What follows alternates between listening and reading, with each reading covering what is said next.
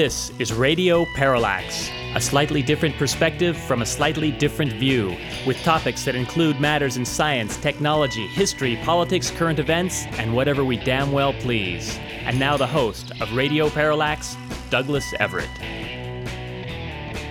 We've talked in this program in past months about how every so often we're so backlogged that we have to produce a special show won't necessarily air on the local airwaves. Today is one such show. Since we're not even sure what day we're going to get this up, we can't very well do an on this date in history now, can we? I do hate to dispense with at least a quote of the day and a joke, though. So let's do a quote of the day. This one comes from former Republican senatorial candidate Carly Fiorina, who's making noise about running for president. Said Fiorina, the highest calling of leadership is to unlock the potential of others. We would like to contrast that with Carly Fiorina's Wikipedia entry, which does note that she got a $20 million severance package when she left HP. Said Wikipedia, judgments on Fiorina's tenure at HP are mixed. In 2008, InfoWorld grouped her with a list of products and ideas as flops, declaring her to be the anti Steve Jobs for reversing the goodwill of American engineers and for alienating existing customers. Well, that sounds like presidential timber to us. And our joke of the day is what's the difference between a lawyer and a trampoline? The answer? Well, you take off your boots to jump on a trampoline. All right, we have a pile of material that uh, was amassed in 2014 that we need to just debulk for the next for the next 58 minutes. Let's start with some pronouncements of comedian Chris Rock. Frank Rich in New York Magazine quoted Rock last month as saying that he thinks young audiences have become too politically correct.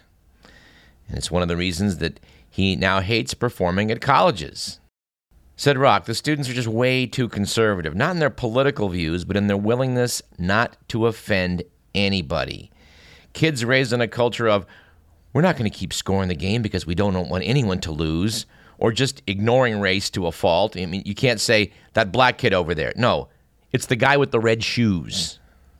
It's apparently also why Chris Rock wants to ban cell phones from his stand up gigs, especially ones where he's testing out new, potentially controversial material before everyone had a recording device and was wired like effing Sammy the Bull, you'd say something that went too far and you'd go, oh, I went too far, and you'd brush it off. But today, says Rock, audience members record his demo gigs on their smartphones and immediately post the edgiest material online. It can get real messy, said Rock.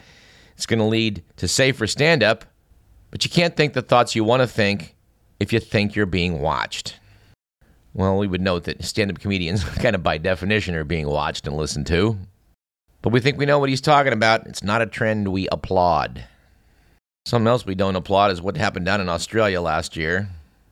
Australia had been on the cutting edge of trying to institute a carbon tax, something which is probably going to be the only thing to save the world from global warming. But a new conservative government tossed that out the window. Noted New Scientist, the Australian government clashed with scientists almost immediately when it dramatically switched strategy on climate change, including the dumping of the nation's emissions trading scheme. Now, the Prime Minister, Tony Abbott, has cut the science minister's post, saying education and industry can pick up the slack.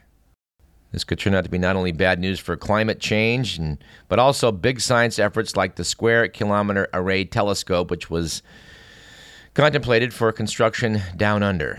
And yes, by the way, we do have an Australian correspondent on this program. She has been quite preoccupied with her new baby.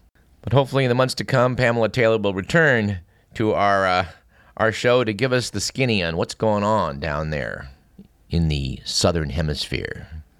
And here's a sad brief item from the northern hemisphere, which is that as fuel prices have dropped, which they've now done to an average of less than $3 a gallon here in the U.S., Purchases of pickups, SUVs, and other light duty trucks have risen 9% this year. Do we really need more SUVs on the highway? Well, I think we know the answer to that, don't we? Here's a story we intend to come back to, and we will right now by mentioning again, but we need to bring an ophthalmologist on this program to talk about this item, which is that cases of myopia or nearsightedness have rocketed as children across the world spend more time indoors staring at computer screens. One quarter of the world's population, or 1.6 billion people, now has this condition, nearsightedness. Experts predict that by 2020, one in three people will be nearsighted. We need to talk about this. And the fact, which we mentioned in passing last year, that uh, very sad milestone was reached when the Mauna Loa Observatory in Hawaii, which measures carbon dioxide in our atmosphere, exceeded 400 parts per million for a full month. Everyone seems to agree that for global warming to be stabilized at under 2 degrees Celsius, that the atmospheric CO2 has got to stabilize at about 400 parts per million. But um, no one seems to be sure how we're going to do that. I know if the Republicans uh, completely take over the government in 2016, there's no chance we're going to do anything here domestically about it. And in 2015, we're going to take a look at this controversy over salt. Yes, salt. We've been told for years that we really need to keep our intake of salt less than 1,500 milligrams or less per day. But uh, some new reports that came out recently suggest that uh, reducing our sodium intake below 2,300 milligrams a day might backfire. Course, these studies need to be looked at. In one case, uh, patients who were hospitalized for congestive heart failure uh, found that those who consumed 1,800 milligrams of sodium daily were twice as likely to die during the study period as patients who took in 2,700 milligrams. It seems clear that a simple minded approach of just reducing our salt may not be all it's cracked up to be. Research will continue. Let's take a turn into some good news items. We do have a pile of, small pile of, of items that we consider to be pretty unadulterated good news. Let's start with the blurb here heralding the fact that the complete Batman TV series is now out. I mention this because I did buy it, I have been watching it, and I've been laughing pretty hard. I know some folks didn't get how funny that show was, and even worse, some people were openly hostile to the idea of a campy version of Batman and Robin. Is my fond hope that somewhere along the way, they will get a life. And here's an item that, well, I guess it's not exactly good news, but I don't know, maybe it is. You, you make the call, dear listener. Recent piece by Stephen Mihm in the New York Times noted that things are getting hairy up in the executive suites, noting that for the first time in well over a century, a growing number of the world's business leaders are sporting facial hair. These include Google's co founder Sergey Brin, Goldman Sachs' CEO Lloyd Blankfein. We should put Goldman Sachs' CEO and criminal Lloyd Blankfein, and Mark Benioff, the billionaire founder of Salesforce.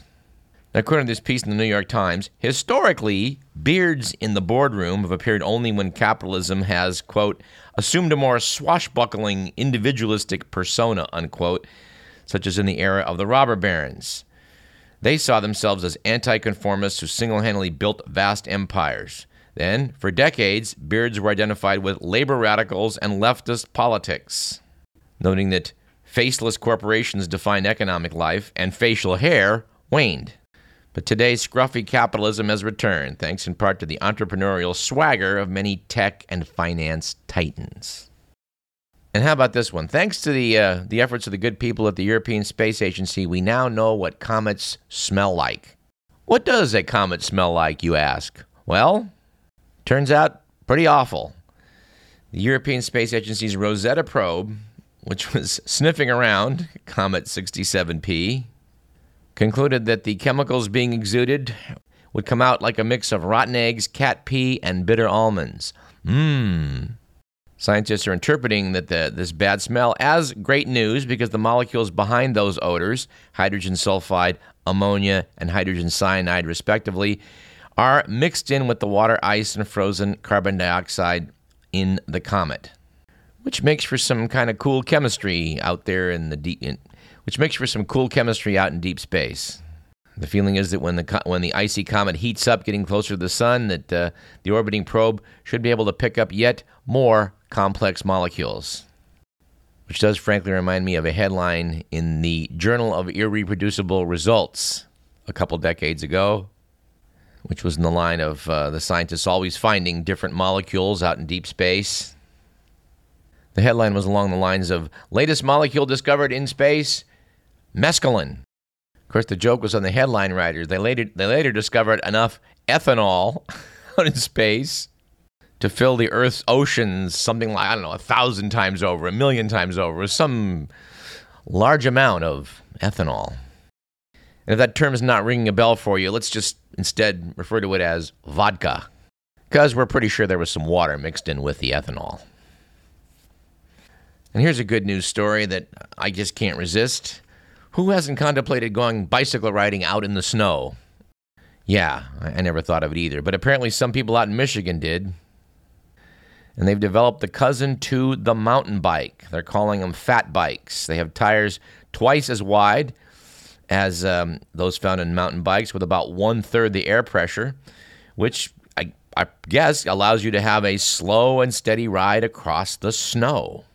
Apparently, up in Michigan's Upper Peninsula, they've now expanded some uh, cross country ski trails to include a 15 mile snow bike trail. It's considered one of the best in the country. I don't know if this is caught on in California yet, but you know, let's keep our eyes peeled. This sounds interesting. And one thing we, I'm sure now, one thing I'm sure we've never done on this program previously is um, report on a letter to the editor from someone from the National Speleological Society, but apparently, in response to a piece in Discover magazine about uh, the quietest places in the world, John H. Hall Jr., apparently a spelunker, wrote to say that uh, he could take the author of that piece to places underground in caves where it's so quiet that not only can one hear one's heart beating, one can hear the blood coursing through one's arteries and veins. Hall noted that the quietest places in caves are low, tunnel like passages where there's little space between you and the surrounding rock. And while we're not excited about the idea of jamming yourself into a little space between you and the surrounding rock, we are intrigued by the fact that you might be able to hear the blood coursing through your arteries and veins. This reminds us that we promised to go to Mammoth Cave a couple years ago in this program, have not yet done so, but uh, hopefully this spring. And Mr. Merlin points out that this does give us a chance to uh, to go to the anechoic chamber that they have at UC Davis and see if that will be quiet enough to hear the blood pumping through our arteries.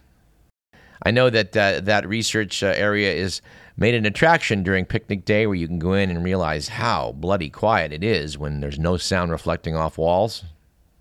And of course, as a sound engineer, this interests him very much. Okay, we'll get around to it this year at this point, we might just want to call this whole hour the forward promoting hour what we're going to do in 2015. But no, no, no, no. We're it won't all be that.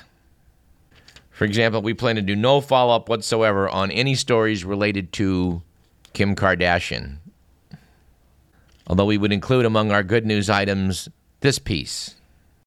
According to the Wall Street Journal, although Kim Kardashian hoped to, quote, break the internet, unquote, with her nude shoot for Paper magazine, it turns out the landing of the Philae probe on Comet 67P generated more posts on Twitter.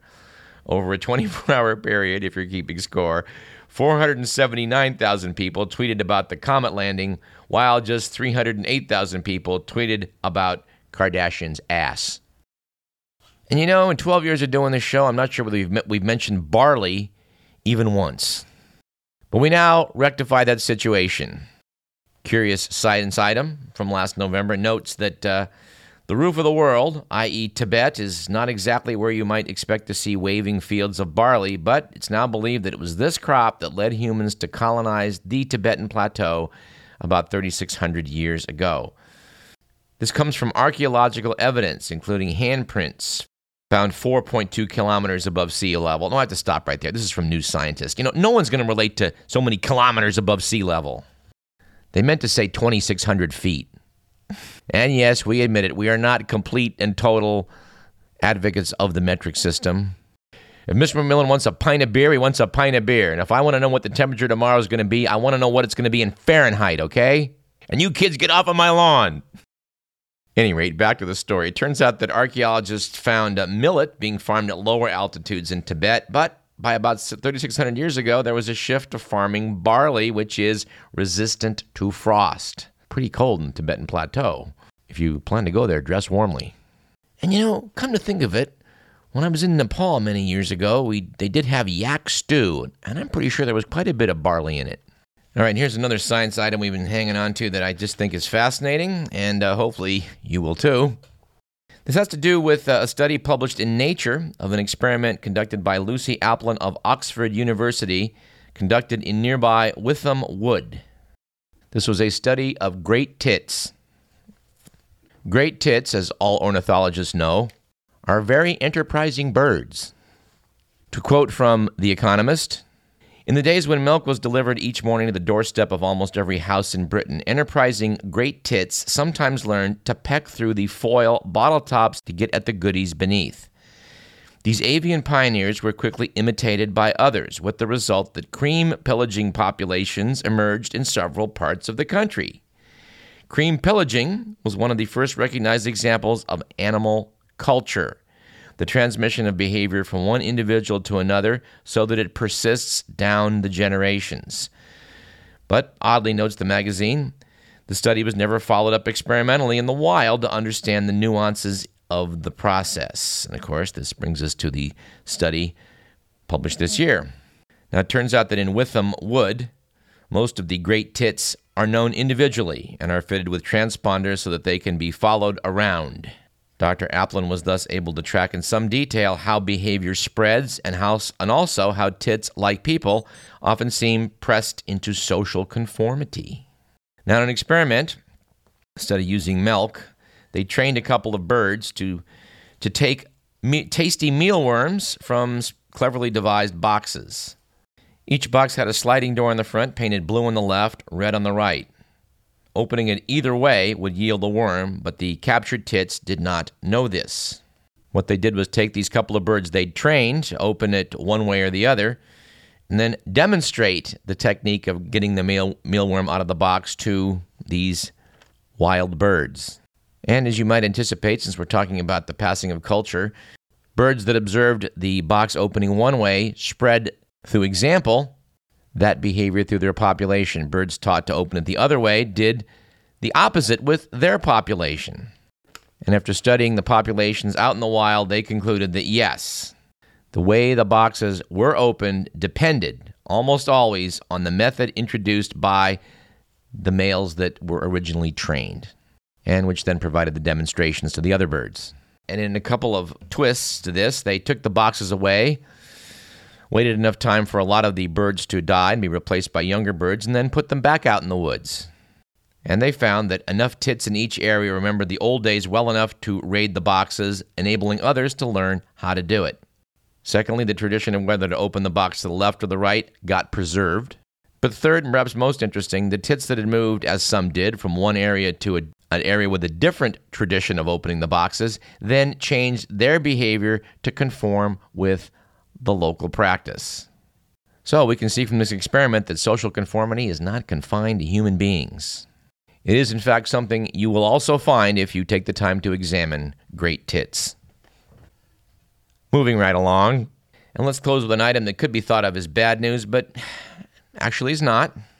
Killing wildlife can be a good thing if the wildlife consists of introduced rats, and you're talking about South Georgia Island off the Antarctic coast. To quote from The Economist, by the middle of 2015, South Georgia should be reborn, free of the millions of rats that have ravaged its rare wildlife for 240 years since Captain Cook landed there with some unwanted rodent passengers.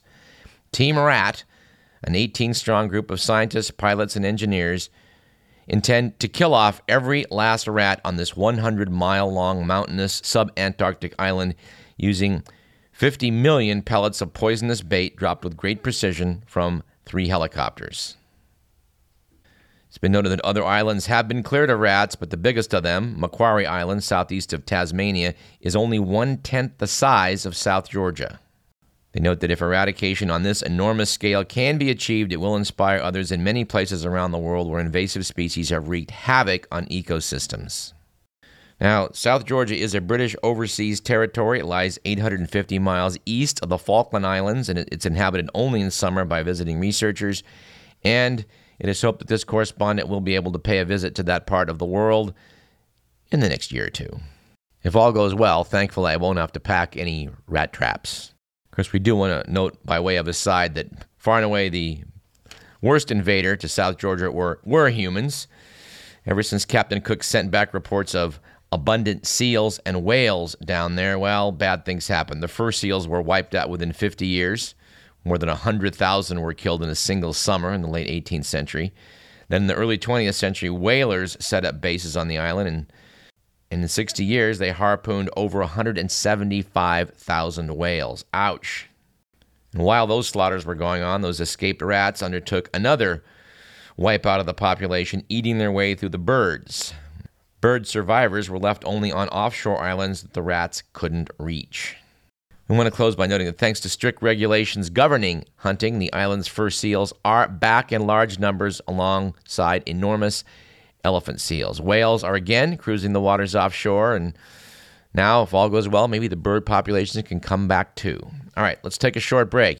You are listening to an internet version of Radio Parallax. I'm Douglas Everett. We got plenty more. Don't go away. And I think we have an appropriate announcement for you at this point. Hi, this is James Brown, soul brother number one, always fighting. Now I'm fighting for your life. I'm fighting for your life because if you use drugs, you better leave it alone. Drugs are contagious. They're killers. Every drug is a killer. Stay away from drugs. Drugs will take your life away. And if you want to live, stay away from drugs because they are super bad, super bad, super bad, super bad. Superman.